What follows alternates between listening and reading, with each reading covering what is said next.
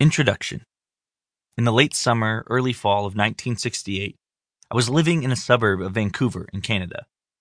I was the baby of the family with two brothers, one of whom I shared my bedroom with, and one sister.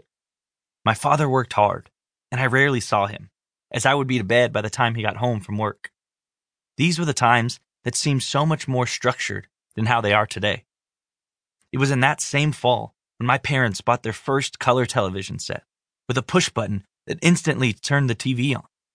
This would seem like a small thing in today's world, but this was very exciting, as we had always had a 20 inch black and white television that took several minutes to warm up before you got a picture. It's funny to think that we only had two television channels back then, and yet it still was a major event. I could finally watch the Batman TV show with Adam West and Hogan's Heroes in color, something I had only heard about.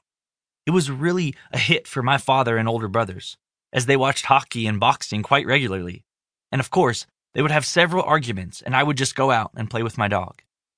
It really seemed like a magical time for me, and a lot of other children around in the 60s. It was so much easier for our parents to keep us sheltered from the crime and violence that was happening all around the world. I can honestly say that in 1968, when the Boston Strangler movie was the big film out, Martin Luther King Jr. was assassinated, and the Vietnam War was killing many, I was focused on Adam 12, I Dream of Jeannie, and Land of the Giants. So it's not too surprising that September 1968, when this story really begins, was quite a happy time. I was six years old and just starting grade one in school.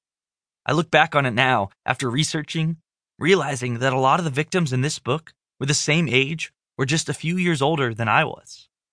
When I first took on this story, I had absolutely no idea how much carnage this charming, good looking man named Rodney Alcala was responsible for. When it became clear to me just how many lives and families this man had destroyed, I changed all the chapter names I had originally to instead reflect the dates and names of the victims. I did this for two reasons. One was to honor the victims by using their names. It's very important to me that true crime writers such as myself use and promote the names of the victims far more than the current concentration on the names of the predators. The second reason was that there were so many victims in so many various locations. I thought that, to help keep it in order in your mind as you're reading, I would list the dates as well. At the time of publishing, the New York Police Department still has a website dedicated to finding the victims of Rodney Alcala. On the website, there are 215 photos of boys and girls who had their pictures taken by Alcala, and the NYPD would like to identify all of them to make sure that they were not victimized as well.